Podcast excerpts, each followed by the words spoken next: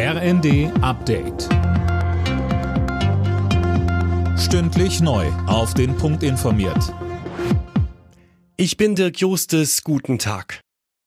Die Diskussion über Waffenlieferungen für die Ukraine geht weiter. Die USA wollen nun offenbar erstmals Langstreckenraketen nach Kiew schicken, sagen aber ebenso wie die Bundesregierung Nein zu Kampfjets.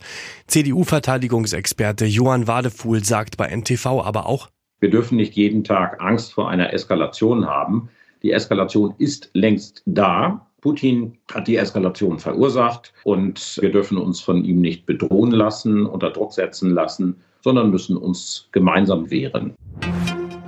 Die Bundesregierung will heute das 49-Euro-Ticket auf den Weg bringen. Der entsprechende Gesetzentwurf soll durchs Kabinett.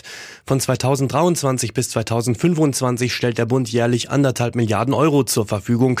Das Deutschland-Ticket soll am 1. Mai an den Start gehen. Die Polizei hat nach der mutmaßlichen Mordserie von Schwäbisch Hall einen Verdächtigen gefasst.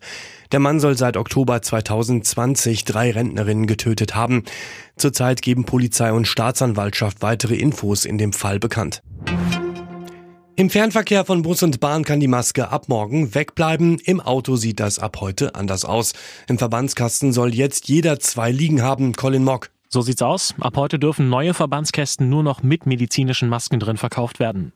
Es müssen jetzt aber nicht alle losrennen und sich einen neuen kaufen. Der ADAC sagt, wer einen hat, der nach den alten Normen gültig und noch nicht abgelaufen ist, der kann den auch erstmal einfach im Auto lassen. Auch nachrüsten sozusagen und selbst Masken reinlegen muss man laut dem ADAC nicht.